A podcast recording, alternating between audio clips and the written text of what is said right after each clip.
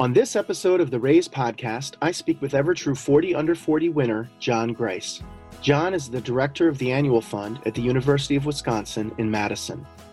John has been at the forefront of developing new strategies and tactics to improve mid level philanthropic outcomes by better personalizing the giving experience. We discuss how John launched one of the advancement sector's first digital gift officer programs. We also learn why John sees diversity and inclusion as a critical priority in this sector. And on a personal note, it's the Evertrue team's special honor to take at least partial credit for John meeting his now wife, but we'll save that story for the podcast. It's time for the Raise podcast featuring John Nice Grice. Here we go.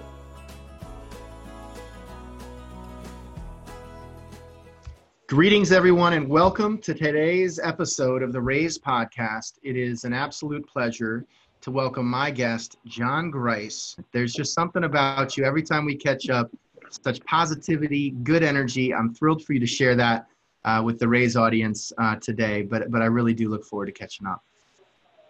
Well, I, I am happy to be here. And while some may say I'm the nicest man in advancement, I think I guess that's a good moniker to to carry along. I, I do get really excited about the work we get to do. And each day, especially at the University of Wisconsin Madison, um, we are changing the world through the people that are able to be in labs, to study in classrooms, who will go on to do great things. So it's easy to be nice when you get to do such awesome work like that.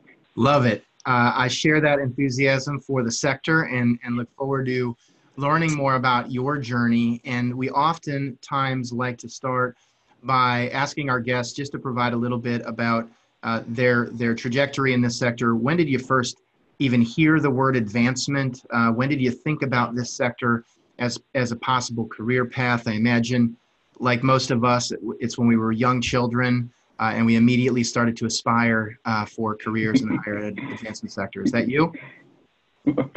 That's not quite me, but it, but I'm close to that. Uh, both my parents worked in higher education at Kansas State University.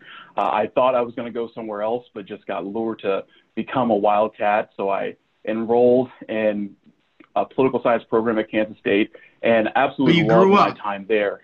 In the Little yeah. Apple.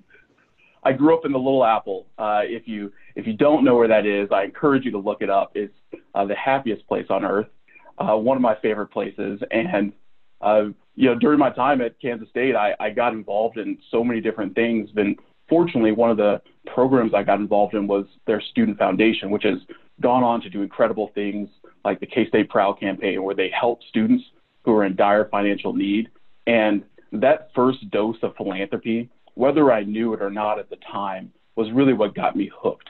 I spent about four years um, serving along some of my peers at helping to run that campaign. And then I decided that I wanted to take an internship at the foundation in their annual giving program and absolutely loved it. I, at one point in time, thought I wanted to pursue a career in law. But once I got to doing the work of advancement, I thought, you know, this could maybe become a real thing that I could jump into.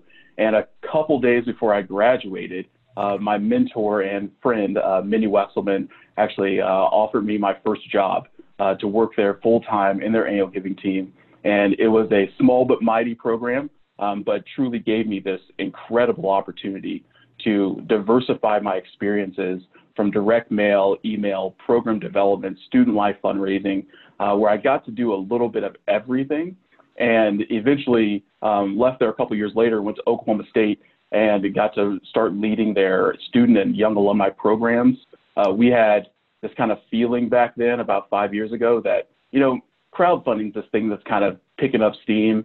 Seems like it'd be a good fit for young alumni. John, why don't you take that? And John, hold that. Be the one that does it. I definitely want to dive into that uh, transition um, from K State to Oklahoma State, which as a lifelong Wildcat could not have been a decision lately. Um, however, you mentioned, I mean, as far as career paths go, you have had a more uh, streamlined, almost predestined path into advancement from being surrounded by parents as educators, from attending the hometown university in Manhattan uh, to joining the student foundation to then that segueing into um, uh, you know an early position with with significant career growth in, amount, in, in a short amount of time. We often hear from people, well, I stumbled into advancement. It sounds almost like the opposite for you, which I, I want to dig into more later. But tell me a little bit about just the Student Foundation, because that is not an, uh, an expression we've heard very often. And I'm curious um, if you could just give the quick overview on what is a Student Foundation, how did you get involved, and why was it so high impact for you on a personal level? And then I'd love to know: Does Wisconsin have an equivalent student foundation, or is that something that you've you've you've experienced elsewhere, or is it somewhat unique to uh, to Kansas State? Yeah, so the a student foundation is really a manifestation of a foundation or alumni association's beliefs within the student body. Uh, they can oftentimes act as a extension of the mission of those organizations to the student body, and it's a peer-to-peer um, way of communicating the importance of philanthropy. Um, students can be magnets um, towards each other. They're attracted to what they are passionate about and what they see their peers are passionate about. So we designed these student philanthropy programs uh, so that students have the opportunity to speak into um, how they want to give and where they want to give to, to provide leadership opportunities where you actually have freshmen, sophomore, juniors, and seniors, and a couple super seniors working on these campaigns where they're creating the action plans, they're asking their peers for funds, and they're remedying a need that's on campus. For us at Kansas State, it was that students weren't able to stay at the university because of unforeseen financial circumstances. That, for me, was a motivator that caused me to want to work long nights, show up at early meetings, uh, and really do the work of advancement before I actually knew that what it actually was. Do you have so, any examples on that journey where you feel like down to the individual student, if it weren't for the work of that student foundation, that person couldn't have stayed at school? I mean, did you get down to that level, or was it more general as far as the impact? We did. It, we did. So the way that we designed the Student Foundation and that K-State Proud campaign was that every Wednesday, um, four students in that campaign um, sat down with the director of financial aid at the university and reviewed testimonials and need requests um, for emergency aid and made decisions that were um, showing that they were good stewards of the funds they had, but that were also compassionate um, opportunities where they could say, "We believe in you. We want to give you another chance um, to stay here at this university, and your peers are going to invest in you." So we heard stories of students who um, their apartment burned down and they just needed first and last month's rent because that's how short they were on it. Or a non-traditional student whose transmission fell out and they didn't have the funds to be able to replace that so they could take their kid to school before they go to school. Uh, these stories were heartbreaking and also inspiring because you see many students that were working multiple jobs. And the data that we know is that stress impacts your ability to perform academically. So if we could alleviate that, then it would make a huge difference. And I recall a moment where I was a student asking people to just give $10 to support the K-State Proud campaign so that we could keep other students in the classroom. And a student came up to me and said, hey, here's 20 bucks. Last year, I received one of these awards. I thought I was going to have to leave the university. And because of this campaign, I was, I'm able to be here today and make this gift back. What can I do to help? And That's, that, to me, set forth a path that I knew that I need to be in advancement. I love it, man. That that is a powerful story, and and I think at the same time I have to ask, at a time, and you were operating in in, a, in an environment in Kansas that is well known, where there's been a reduction in state funding of public higher education over time. Um, I imagine you know pressures around student loan crisis that that are felt uh, nationally, but at the same time, you were able to counter a lot of those trends and still make the case for philanthropy. And I'm just curious, um, how much pushback did you get, or or how difficult was it uh, to to help people understand at a time when you are taking out student loans, when you're already feeling potentially stretched, or your family is, that there's still an opportunity to do more and to make a positive impact by investing in your peers. It's a very real objection. Did anybody give you? I mean, anybody really give you a hard time or get upset, or you know, how did you balance kind of feeling such um, s- such commitment to the mission and seeing those impact stories had to be incredibly inspiring. But for somebody who maybe was more skeptical, um, did anybody really give you a hard time during that that student uh, philanthropy journey? Sure, people always had reasons that it wasn't a best at their time to make that type of gift. Um, but I think you just have to meet people with empathy. Um, if you can say that I see you, I understand, that makes sense, uh, then I think that it warms the conversation. Um, sometimes people just want to be heard in that, and it's okay if not everyone can give. You know, in that moment, if you're so financially stressed that you know maybe you might want to think about nominating yourself or having a friend nominate you for one of these awards. So for us, it was always really helpful for um, us to think empathetically about people and to think about how the entirety of the K-State family is coming together to help out students in need. And it also somewhat positions us to make a very cause-based argument that isn't necessarily just saying we want you to give because this is your alma mater and you should give to it. Instead, it leads us to say, here's a challenge that faces the person next to you in class. If you look left, if you look right, one of these people may not be here tomorrow because of these type of things. That's a really powerful thing that regardless of what you're going through, that you might be able to depart with a little bit to help that person stay. Yeah. No, I think it's a classic example of the importance of marrying impact with the ask and the tension that so many of you and your peers feel around unrestricted versus mm-hmm. restricted. And even if something's uh, unrestricted, how can we help quantify the impact of, of a dollar value uh, relative to the pros and cons of actually restricting? Maybe we can come back to that. So you have this really powerful experience. You're basically, um, you know, accelerating leadership on campus in a student context. You get the role thanks to Winnie, uh, Mindy Wesselman in the annual giving space.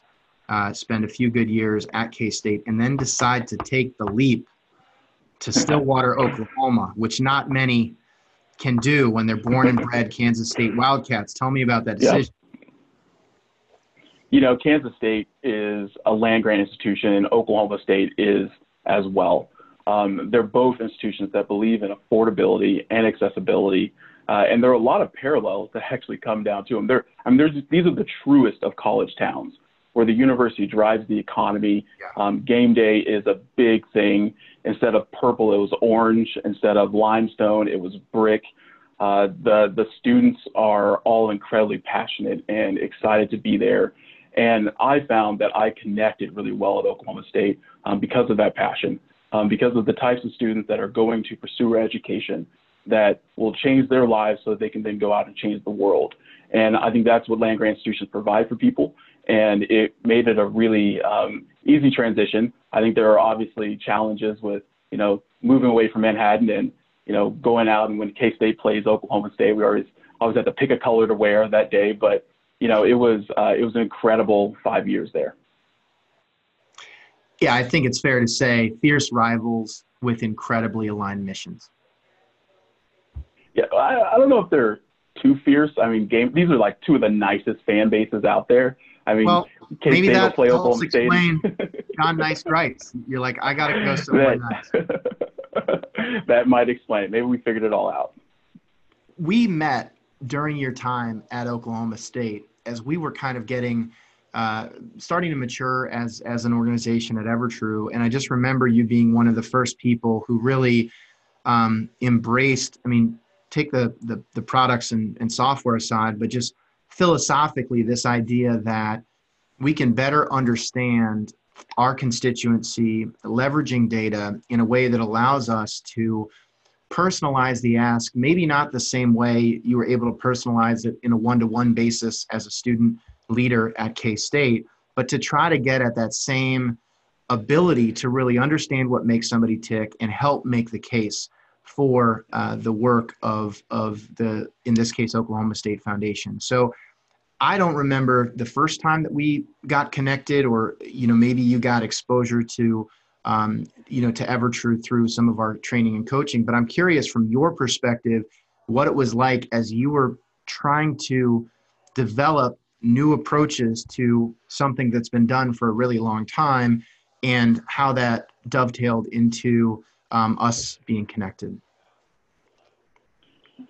I think that anytime, particularly in higher education, um, where we're faced with something new, I think we have to really take that newness seriously and believe that it has this power that we have to sort of diffuse for our stakeholders in the business that we do every day. What I mean by that is that at Oklahoma State, it was imperative that I sought buy-in um, from all of our partners to introduce this new approach for how we can learn about affinity um, for within our audiences. Historically, we've always been in higher education, probably generally has oftentimes defined affinity based off where someone's previously already given, which is sometimes driven by what they've been asked to give to before or what they graduated on behalf of. When I started to learn about Evertrue and got invited to this conversation at um, at the OSU Foundation, it really opened my eyes that hey, people are raising their hands every day, uh, multiple times a day, uh, and telling us what they care about, and we're looking them in the face and ignoring that type of engagement. So we have to think a little bit differently. Um, so I oftentimes like to try to um, gain that buy-in by making it very real to that person that we're working with, um, to talk to them about the ways that they're engaging outside of this office, and that that is setting an expectation that we now have to meet as a Office of Higher Education and Advancement. So the opportunity to be a part of Evertrue and get to learn about the product and then get to build it into how we did business at Oklahoma State um, was an incredible opportunity. But I think that it definitely had to um, make it very real and break down that newness for people so that they really understood it in plain terms. No, I appreciate that, and and I think you know for us as well, so much of what we were um, uh, suggesting at that time was still very unproven, and we needed to find partners who were willing to test things. And I think that was one of my favorite parts of our um, early collaborations, not just with you, but the whole local foundation, was how do we find some like very specific areas where we know there's missed opportunities to just test does this new idea this new affinity based approach work or not? And how can we have really measurable results? So i'm curious if you can take us back to some of those um, maybe specific examples that could be generalizable for our audience that helped um, not only go from an exciting concept but to some real evidence yeah so i'll talk about one specifically and that's our that's our marching band uh, it's probably one of my favorite projects because they're just such a um, passionate group of people that are really good at putting on a halftime performance and training young people to master um, the arts. And what they were struggling at the time was to be able to, to raise funds to support that mission. So what we had historically always done for them, they had sent out the same mail piece. And I don't just mean like they always sent out mail piece, they sent out the exact same mail piece every year. And what you would see in that is that you saw that there was attrition. People stopped giving every year, so they had this huge leaky bucket problem. Um, what we decided was that this was a great test case to see if there's an opportunity to try something different. Um, so of course we decided, you know, let's this, this needs to be multi-channel. Um, that's the first solution. But even we ask ourselves, are do we have the right people in this list? Are we asking those people that truly are passionate about this, or are we just asking people who maybe gave 10 years ago or happened to be in the band at one point in time. We don't know their experience. Uh, it seemed like a big miss for us. So as a pilot project with Evertrue, we decided to let's track the band's social media engagement. Uh, let's learn who is really excited about the band, and then let's start to um, plug them into our solicitation plan. That took a lot of work on the front end because you can't just start and then send them something in the mail. So we warmed the audience up for about three months um, with videos and content about the band, uh, and trying to be very targeted in that philanthropy makes this possible. Can I uh, ask you monitor those? When you say yeah. we, who is the we there? Because at that point, you're really in an annual giving kind of appeals marketing role. You weren't necessarily in charge of band oriented content. So who did you have to get on board to uh, partner with you to help with that that warming process? Yeah, so we had to work with our social media managers. They were incredibly valuable at being able to make sure that we can take the great work the band does and get it to our audience. That also meant that we needed to talk to the band and try to make it very simple for them uh, because they need to focus their efforts on, you know, helping out. I mean, there are 300 students in the marching band at Oklahoma State. That needs to be the band director's focus. Uh, but to make it very simple, like, hey, you guys are taking videos, you're taking pictures, just drop them in this box link and we'll upload them to Facebook. Um, we'll share that message. Uh, so we made it very simple, but we definitely had a couple of different stakeholders in the game to get that message out. And so you partner with the band to get really authentic frontline content. You partner with social media team who owns the channels to help uh, do the distribution. And then what happens? And then we let it sit. We have these leads that are out there, uh, and we watch, and we let people start to engage. Um, sometimes, you know, we may have a post that we need to we need to boost, but you know, a lot of times we're looking for that just that one magic post, that that moment where uh, it's the week before school starts. Um, the band is in the heat of Oklahoma.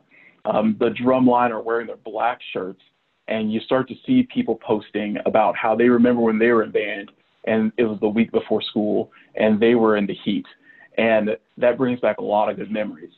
And they think about you see posts about people who uh, their child is in the drum line, and they used to be in the drum line. Uh, you see people that are season ticket holders and they are excited to get to the next halftime. And then we pull that list of people that have engaged with us. Uh, we make sure that these are um, these are the best people to include in a solicitation, and then we started email marketing um, to those people. We did more targeted um, ads. We set up a crowdfunding page so that people could see the progress of the band, and the, most importantly, the band could keep telling their story. Because after that week before homecoming, they have their first practices. Uh, they have their halftime show. Uh, they have the fifth quarter. These are all great moments where they can tell stories to keep that audience engaged and to even grow that audience. So that leaky bucket problem that we once had of people who just slowly stopped giving through direct mail, but we kept sending things to them, we now felt uh, that we were acquiring more people, that this was either their first gift to the band or this is the first time they've been asked to the band, uh, and that we were retaining people as well and just growing that and diversifying that audience. So the appeal ended up multiplying by, I think, 140% um, was our growth. And, uh, you know, we don't need to raise two times the amount of money. I'll take just, you know, small incremental growth year over year. Uh, but we were really happy that the marching band could raise more money in that first year with just thinking about um, how they build their audiences for these and how they listen actively to people that are raising their hand every day saying, I care about this thing. And yet, historically, we've always been the mail pieces for the same thing that they've not been given to for, for years and on years. So that's kind of opened us up to this new world uh, where we can think differently about how we define affinity and how we can um, start to market things ahead of time to really let people start to warm themselves up to the ask.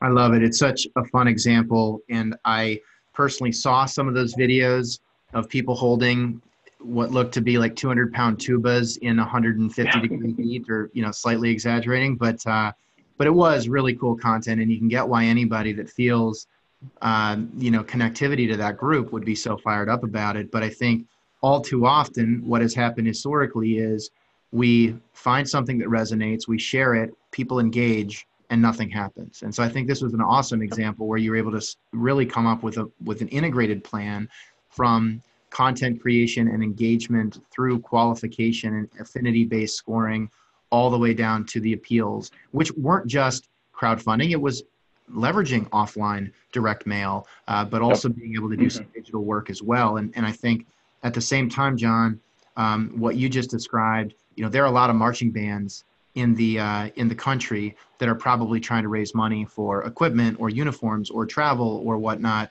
who aren't doing what you just said. Why yeah. not? I think that there's oftentimes this debate and advancement about whose donors are these people, and it's it just kind of this is where it like warms my blood. I just because they're the donor intent is something we should be honoring, and um, oftentimes we don't present options to people. Uh, so I think that you know, the reason why a lot of these marching bands or, you know, Engineers Without Borders or other groups across campus that maybe don't fit into the academic unit degree granting um, institution, uh, I think that oftentimes they, they fight for a seat at the table uh, when they have some of the most powerful stories of student experiences and bring a lot of value to people um, in their daily lives before and after graduation. So I think that we have to give them an opportunity to um, let them start to build affinity and let people self-identify as, hey, this is something I'm passionate about.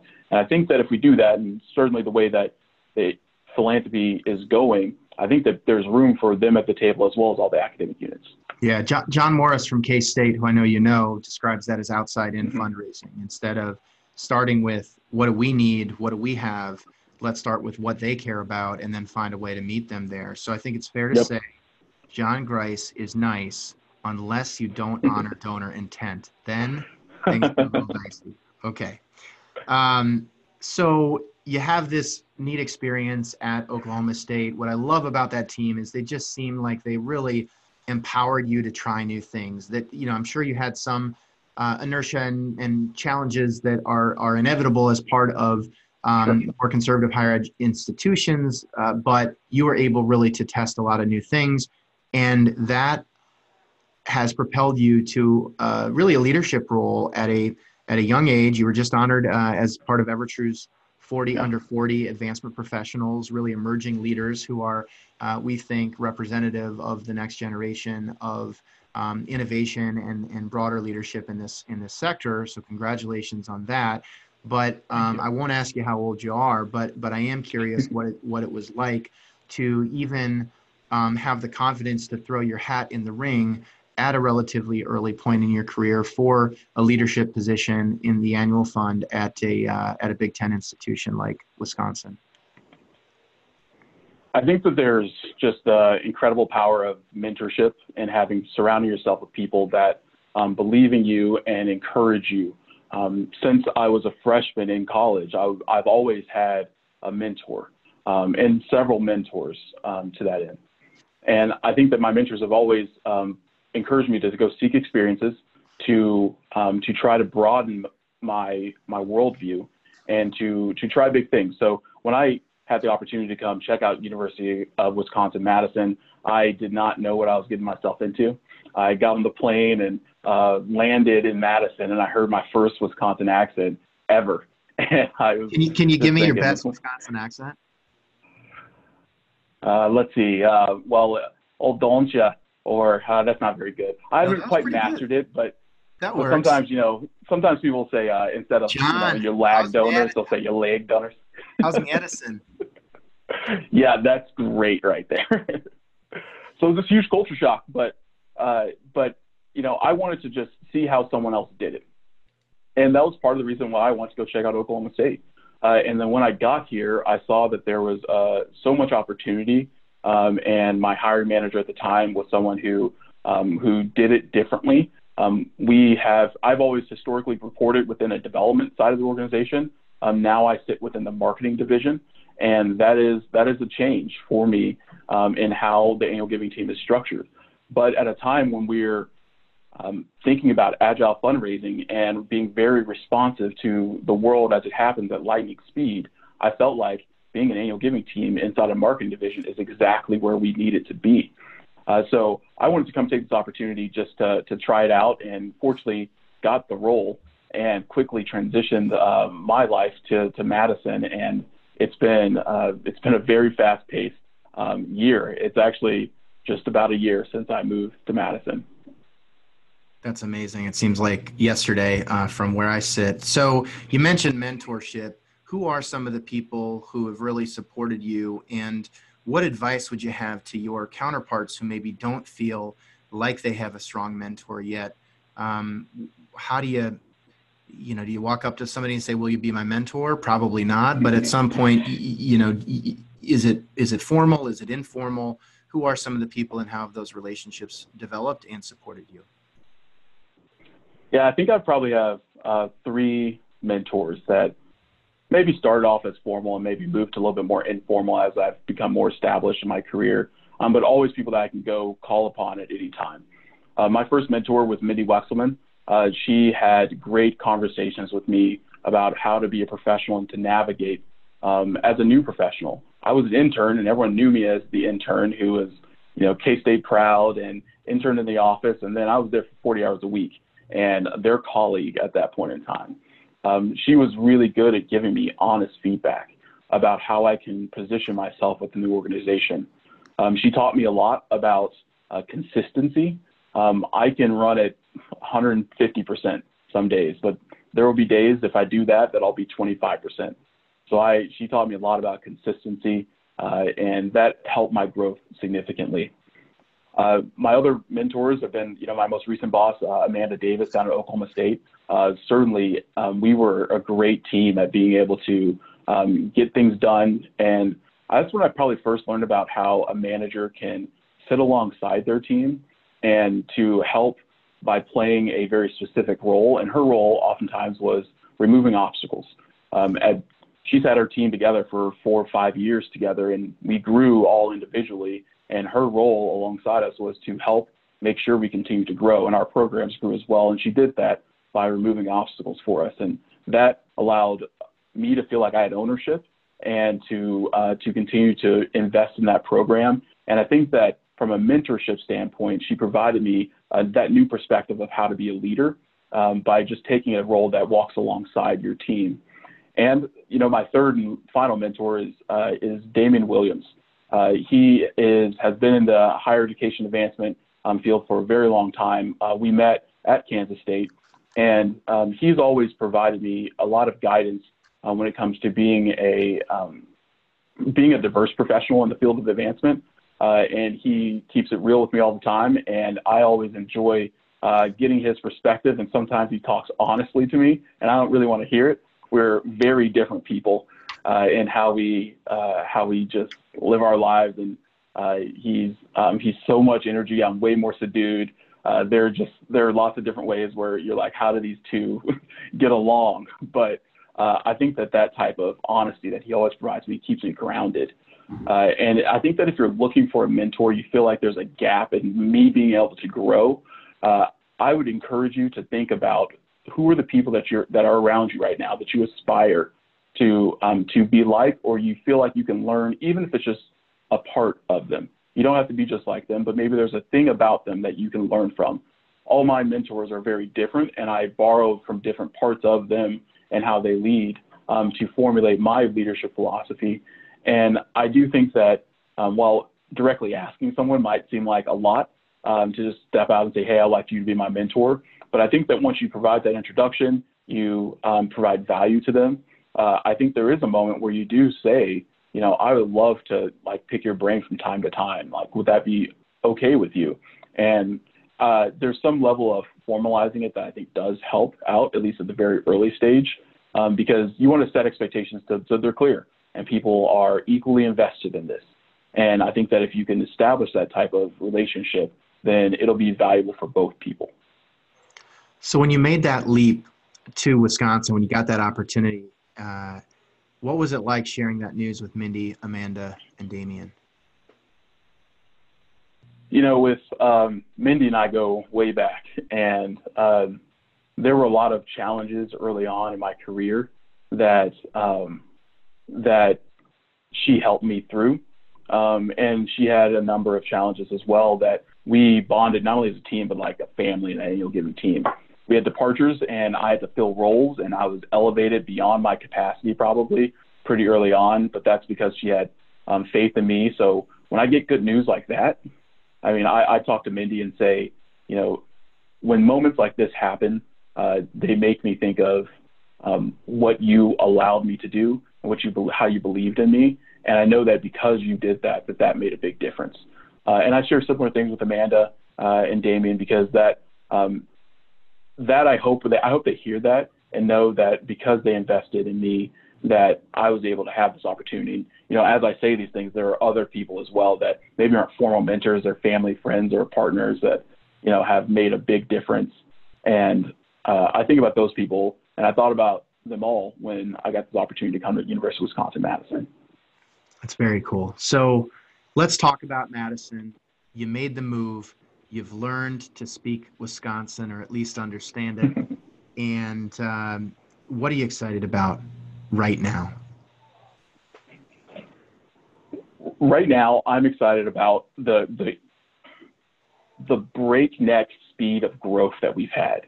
Uh, when I when I got here, we were um, wrapping up our end of year campaign uh, and in the midst of preparing for our first ever day of giving. What was exciting about that is that we were able to stand up a day of giving for the first time and raise 1.8 million dollars, five thousand gifts, and it had involved over 140 different areas where people gave to. Uh, it was a big moment of energy and excitement for UW Madison, and it engaged people not only from a philanthropic giving standpoint, but also we had more than 600,000 impressions on social media. So it showed people um, the power of these moments, uh, and it allowed us to think more tr- critically and creatively about the future of our annual giving shop the Day of Giving certainly um, raised new donors and brought in um, re- engaged donors as well. Um, but it also opened up tons of matching gifts, people giving at the leadership annual giving level. Uh, so we knew that uh, from that day that there's a, we could do a little more refinement for how we want to position our department across the organization and to the institution. We took a lot of goodwill um, that came from the first ever Day of Giving, and we um, were asked like, "What's next?" And I told our uh, our team and our leadership uh, I think that we have a leadership annual giving challenge. I think that we have gotten really good at knowing everything about the one, top 1% of our donor base. And I think that we've gotten really good at running these multi channel campaigns that um, are mass marketing. Uh, I think that we need significant improvement with our leadership annual giving band of donors because when I look at the data, I see that we have a retention challenge. And if we can't retain donors that are giving between $1,000 and $25,000 on an annual basis, then we're going to see that the, the world changing work that University of Wisconsin Madison does is a lot harder to achieve because we don't have the consistent um, philanthropic giving of those donors. And if we can invest in leadership giving, that's going to move the needle faster than anything else we do. And you are making those investments. You've you've analyzed the data. You've made that case. Maybe some of this was uh, anticipated during your hiring process, but uh, you've got some really exciting new positions and a level of growth in the leadership annual giving space that is relatively uncommon. And I'd love to just better understand how you made that case, uh, why you feel like you were able to get approval at a time when it can be difficult, you know, frankly, to invest in anything other than major gifts. And, and so I'd love to love to learn more about the new program you've been building. Yeah, we talked about um, to our leadership team that there are more than 6,000 people that gave on an annual basis in, in calendar year 2018 um, of $1,000 to $25,000. 3,100 of those people um, are unassigned or without plans. So there's a significant number of people that are giving thousands of dollars, and no one is thinking about what happens next with them. We also have challenges at our organization of recruiting talented fundraisers that are ready to go uh, in these director of development positions. So I position to our university, um, our leadership, and also campus that we can help fix the retention challenge by investing in leadership annual giving, um, sure up the revenue that's churning every year um, for our donors by hiring leadership annual giving officers. This can also serve as a farm team for our major gift pipeline, where we can start to um, equip our um, new staff with the skill set that'll make them successful and run a whole lot faster um, than someone that comes from outside our organization or has um, skills that are similar to that of frontline fundraising. We, we shared that with our leadership, and you know, I, I initially asked for two people, uh, and our president said, "Why not eight? so we ended landed on five, and we welcomed them in as a cohort.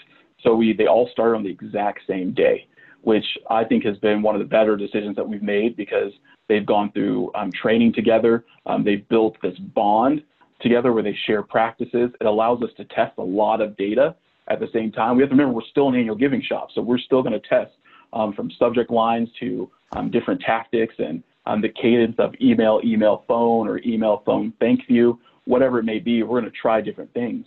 And it also lets them role play together. So they're building each other up as they go. And this is actually the first week where they're going to start asking for gifts, and they started about a month ago. So I'm excited by this opportunity, and buy-in was certainly made possible because of um, the political capital we built up in the organization, but then also making a case for, you know, we have a retention problem, and that should be our number one priority. And the easiest way to fix that problem is by focusing on leadership annual giving and the personalization we can provide for these donors. Yeah, look, we're obviously believers in that approach, and uh, a lot of people are going to be watching to see how this uh, evolves, and we certainly will um, help uh, publicize lessons learned, good or bad, right? I mean, this this may not work. I think it's probably going to work, and and it sounds like the the value proposition was really step one. We've got a retention problem. We can improve the revenue and the the donor retention from that cohort. Probably accelerate major gift relationships because these people are basically lobbing in significant gifts mm-hmm. without personalized outreach, and we can lower our, let's call it longer term recruiting costs by uh, really building a talent pipeline. So, yeah, tell me about the five people you hired. Are they young John Grices? I mean, were you looking from the, the student population or the recent grad population? Where do you even start um, for a role like this, which is pretty unique in the sector? Yeah, I think that we're going to have a. We picked out the five people what was important to me was that they were a team that all added in different strengths. So we have one person who was our first hire. She was an internal hire coming from a different part of organization where she eh, has been a support specialist for our major gift officers. She knows our systems. She has a background through another organization in membership marketing. So she gets annual giving. She knows the development side of the organization. She could help be uh, a connector to our development division. We hired a person out of New York City um, who worked for a nonprofit um, in the area. And when I spoke to him, I knew that he was very clear in this communication about impact. And that meant a lot to me because we need to be talking about the impact of people's giving. And I felt like we, as an institution of higher education, could learn a lot from his experience uh, in communicating about impact through that nonprofit. We hired a couple of our uh, Badger Call students, our student call center, um, they can make the ask. They do it every day in the call center. Uh, they know how to build rapport. We just got to coach them to move away from that time-based call to really deepening a relationship over a longer-term uh, time frame. And I think they've done a great job of being able to make that transition. And it's also a great story for us to tell in that we took a student who was showing up three nights a week to call on our behalf. And this is an opportunity for them to think about advancement. And we're going to start telling that story way earlier so they can know that they, hey, they can stay in Madison if they like to do that. And then we also hired a person from our marketing division. Um, she um, knows all of our practices of marketing. She can think about those tools. So when I think about how we can leverage the tools of the marketing division to enhance personalization and deepen relationships, I believe that people like these five, especially with the last and ability to know our marketing division, are going to make an incredible team. And that's why we hired them as a cohort. So not anything like me actually. Uh, so I'm just excited about how different they are. And as we continue to hire um, for these positions long term, we'll be thinking about what value they add to that team. Love it. Cannot wait to see how this plays out. Do they have a name? Do you have like a, a brand or, or a, a, a mascot that they've embraced yet? Or, you know, we we don't really. You know, like at first they were just you know, we have our HR name for like all compensation purposes, but then uh, our president kind of said like he just kind of short named them the Lagos Leadership Annual Giving Officers, and that's kind of just what stuck. Um, we are in deep conversations about what they call themselves publicly because they're going to be very digital in nature. We're talking right. about being digital and yeah. how we connect to people because that's the expectation in 2019. So whether they're going to be a digital gift officer, digital development officer, uh, I just saw that um, Oregon State released their the role, which um, we've talked a little bit about the role, and they called right. them their uh, I think digital experience officers or donor, donor experience officers. Donor experience officer, yeah. Yeah, DXOs like that. I got to call them up and say, hey, can I can we use it? a lot of back and forth on that, but you know we're uh, we are uh, supportive of of that taking off for sure, and um, and we'll definitely be profiling some of their efforts as well. Lots of alignment with what you've uh, described. So, I think I think Lagos is a good start, but but there's uh, there's some there's got to be a way to work in Bucky or a Badger or I don't know something. Yeah, I mean, hey, if you have ideas, please send them my way. I, I, I need them. You have an idea for what John's new five person team should be called, uh, we will take any suggestions and make sure they they come his way.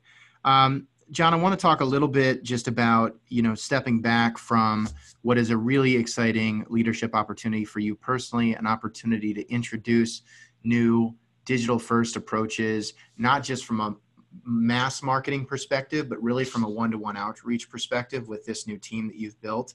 Um, but I'm curious when you think about the status quo in the sector and the CASE circuit or, or the Big 10 or Big 12 development conference circuit, where do you feel like the sector is over investing, where, where inertia is just too powerful?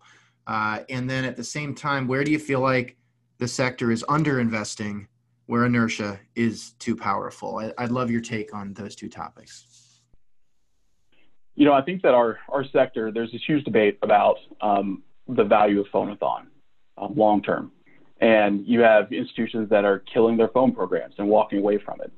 Uh, what I feel like we are doing is that we are over investing in areas that aren't phone. I mean, if you stack up, I would encourage advanced professionals to take a look at their budgets and think about how much you're spending on phone, how much you're spending on mail, and how much you're spending on digital. And to think about, you know, we're giving a lot of attention to phone, but we spend way more print marketing overall. And we could be thinking about cutting a smaller percentage of that and investing that in digital. And that might bring us a greater return that is also measurable because we send out all these magazines and we do all these appeals, and a lot of times we have trouble um, measuring the impact of them um, towards our bottom line. But we know we can do it really well with phone, and we know that digital provides us tons of metrics as well. Um, so I think that we are over investing in some of our other areas besides digital and, and also phone. I think that phone has a place. We just have to redefine how we use it. And if that means that we're out of the business of trying to call everyone, uh, then we need to really think about what added value we can provide for people. Uh, so we just need to think about it a little bit differently. When it comes to under- yeah, I mean, uh, just on that note, I think that that we're we're too quick to attack a channel, and I think the the point is there can be good mail or really ineffective mail when you talk about your marching band solicitation, when you're able to identify a pocket of people who love that band, you can absolutely do a print or omni-channel campaign that marries print plus online plus phone for that matter. But where I think we're really striking out is instead of trying to do phone well, we're just either playing a volume game that's super impersonal or we're saying that we should stop doing it. Instead of trying to do mail well, we're either sending people untargeted, impersonal uh, communications um, as opposed to trying to do it really well. I mean, look, Airbnb just launched a magazine, like, but they're creating a, a magazine for hosts so their host community can get inspiration and understand stories across the Airbnb host community. And so it can be done really well, but you got to believe that they're taking the uh, analytics from who's receiving those magazines, doing A B tests, and then measuring does it change host behavior when you complement digital marketing with uh, print mediums, for example. And I think those are um, where it's, it's, it, it is um, uh, less binary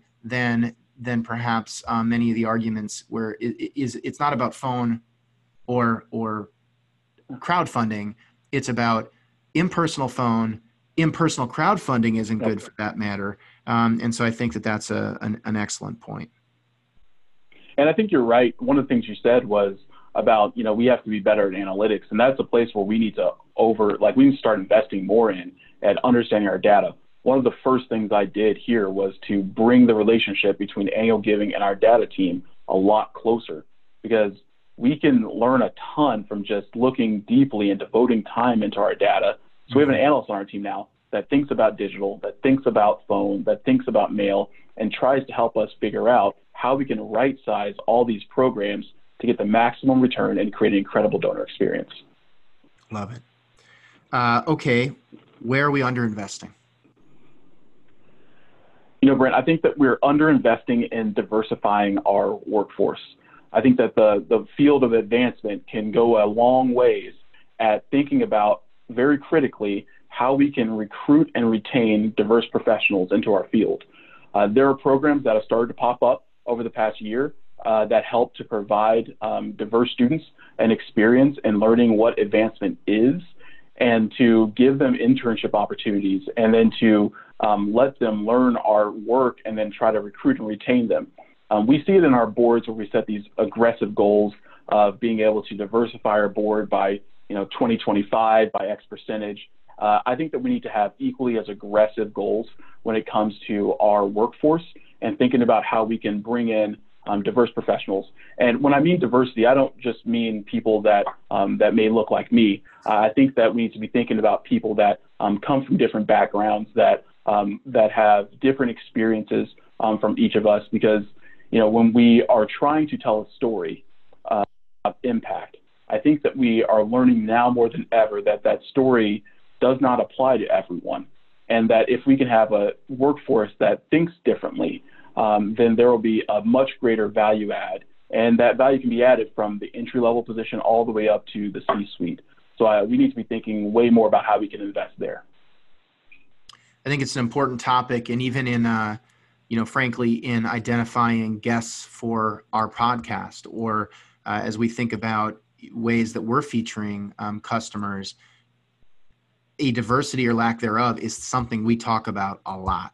Uh, gender, racial, uh, uh, sexual orientation, you name it, it is it is a real issue. And I would be curious to get your take. Let's just say, fast forward, and now you're the CEO of a foundation or you're a senior vice president of advancement. Do you have a philosophy or a framework that you're developing, or when you think about um, being prescriptive about goal setting on this topic, are there are there ideas you have or ideas that you would share with leaders who may be wrestling with this but frankly um, aren't sure where to turn for for advice yeah i think that when thinking about where to turn for advice you can look just like we do in our day to day of deciding how we're going to market annual giving to the masses we can look to other industries that are doing it much faster than we are um, e-commerce being a great way where boards have decided that they will be 50-50 male and female at their leadership table. Uh, and that decision has led for them to increase their profits because they have better perspective that's in the room. Um, you can see even in, uh, in, the National Football League, I think that um, the Philadelphia Eagles really went aggressively to try and make sure that they thought critically about who was in their front office and who was on their marketing team. Because when you look at the data, um, a significant portion of NFL fans are female. So we have to think about our audience and let that be a driving motivator and say we need to create a seat at the table for these um, for for everyone. Um, and that type of commitment to diversity is something that I think we have to be outspoken about because I think that that will be attractive um, to people as they're considering where they invest their time and their employment and this is where I think CASE, for example, with their internship program, ha- has done yeah. a really good job focusing yeah. on diversity, and it's it's amazing to see how that program has grown. And I feel like even with programs like the one that you're developing right now around leadership annual giving, when you think about entry level talent pipeline programs like that mm-hmm. one, um, I imagine there's an opportunity, just as you were able to to transition from student to young professional if we can catch people along the way where we do have a diverse student population that maybe is not always reflective of our um, org chart at, at, you know at, a, at, a, at, the typical foundation or advancement shop maybe there's an opportunity to really be um, thoughtful about uh, diversity uh, you know from a talent pipeline perspective in the program that you're that you're building yeah I would encourage advancement leaders to go look at your call center. Like go there, spend a little bit of time, get to know those students. Because I can almost bet that they are a lot more diverse than a lot of the other pools that we're drawing from. So we have to be thinking a lot about that. And I hope that with our new uh, DXO, DGO, Lago DXO. program, um, DXO. that we're able, yeah, we got a good vote uh, I really hope that this will be a great pipeline for us and that we'll be able to demonstrate to the organization that we're very serious about um, diversifying our workforce. Love it. All right, John, as we start to conclude here, uh, you have a bad day, you have a good day. Where, you, you always have such positivity. Where do you find inspiration in your work? I mean, you talked a lot about uh, some of the student impact stories you had early in your career. I imagine that's still a big part of it but um, but you know who do you turn to for inspiration Well, I think that uh, when I look for inspiration, I look um, close to home and also really far away, as far away from our sector as I can get. Um, but close to home, I, I have to look to, to my fiance, Amy. Uh, she gives me so much inspiration and encouragement. Uh, she's also in the advancement field, so uh, you can imagine our dinner conversations are filled with conversations about uh, appeals and performance and uh, strategies, and she's absolutely brilliant. So I get so much inspiration from from just talking with her and picking her brain and us having these intellectually challenging conversations. Which sounds, when we sit down, she sounds incredible. Where where'd you meet her, John? I uh, I met her in Oklahoma, and we actually had this great opportunity to um, to meet and talk about um, a product that we both use at our different universities um, over lunch. Uh, and she was an, an EverTrue user as well um, down at Oklahoma Christian University. This is a huge reveal, folks. John met his fiance Amy thanks to the EverTrue blog. So we just got to get that out there. We are so excited for them. Uh, our mission at EverTrue is to build relationships in pursuit of a better world. And John and Amy, having built their relationship, has no doubt made our world and their worlds and your world better. So uh, we are so excited to be a small part of that. And no matter how our entrepreneurial journey uh, uh, uh ends or doesn't, we can look back fondly on helping uh, connect John and Amy. This is me blushing, by the way. uh, so that's great. We just had to get that out there uh, for everyone. Thanks for for bearing with us. But in all seriousness, close to home, far away. Uh, what else? What else keeps you keeps you ticking? You know, I'm looking at I'm looking at my inbox on email every day. I mean, there are incredibly smart people out there marketing for anything from Airbnbs to you know credit cards to um, to excursions, and I think they're doing it really interestingly. So I, I'm always looking to like pick my brain and say, okay, what's working elsewhere? Um, because a lot of times that's the that's the experience that people are getting. I can almost promise you that people ride in more Ubers and order more things on Amazon than they make philanthropic gifts. So there must be something working about those experiences or something we can learn for, from. And if not, we at least have to know that those experiences are defining the expectation of our donor audiences. So in any type of thing that I'm engaging with my life, I'm trying to figure out what can I learn from this to apply to advancement. Because there are small things and there are big things that we have to consider um, changing because if we don't, then we're really going to fall behind. Um, because there are people that are going to move a lot faster that are going to figure out without any type of history to hold them back these um, more new age nonprofits um, that are doing really cool things across the world and certainly have a seat at the table. Um, we have to be adapting as quick as they're popping up. Right there with you. Couldn't agree more. And um, and I think you know we're constantly trying to learn from those those for-profit examples while recognizing that there is nuance to selling a mission and impact, but uh, I think everything else uh, is pretty translatable. So as we start to wrap here, John, uh, are you hiring? You've obviously gone through a rapid hiring uh, uh, spurt here, but are you still hiring? Why should somebody take a look at the jobs page uh, for the University of Wisconsin organization? We are always hiring. This this organization is an organization that um, looks to see where need is and is readily able to invest um, in that need because we believe in our employees and we believe in the difference that they can make for the UW and that that difference will change the world. Uh, what I really love about working at this organization is that we tend to run at brick walls just for that moment when we break through. So we're always interested in taking risks that are calculated um, and yet adventuresome.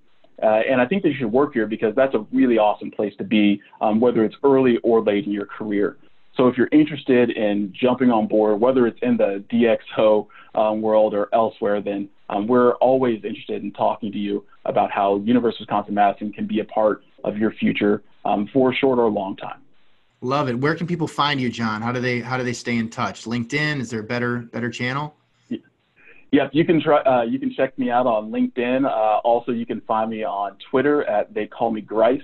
Uh, I can't promise that you won't have tons of K-State football posts there or how my fantasy football team is doing, but um, I'm always looking to connect with people. Uh, the network that I've built has certainly helped me get to this point as I get inspiration from Oregon down to Florida, Texas, and Oklahoma, all over the world. Um, I'm always looking to learn and connect. So um, please do reach out. And to all of our listeners, I can say with conviction, take John up on the opportunity to connect. He really is this nice all the time, unless you don't honor donor intent. So just honor donor intent, reach out to John. He's pushing the sector forward. It's been a privilege to be on this journey with him and Amy. Uh, and with that, we will conclude today's episode. John, any closing thoughts? You know, I just hope everyone has a good end of this calendar year. This is an exciting place. Um, go try new things. Um, the we're not rocket scientists here, but we certainly can help those people become that. So uh, go change the world. I'm excited to be a part of it. All right, I'm excited too. Let's go change the world. Take care, everybody. Cheers. Cheers.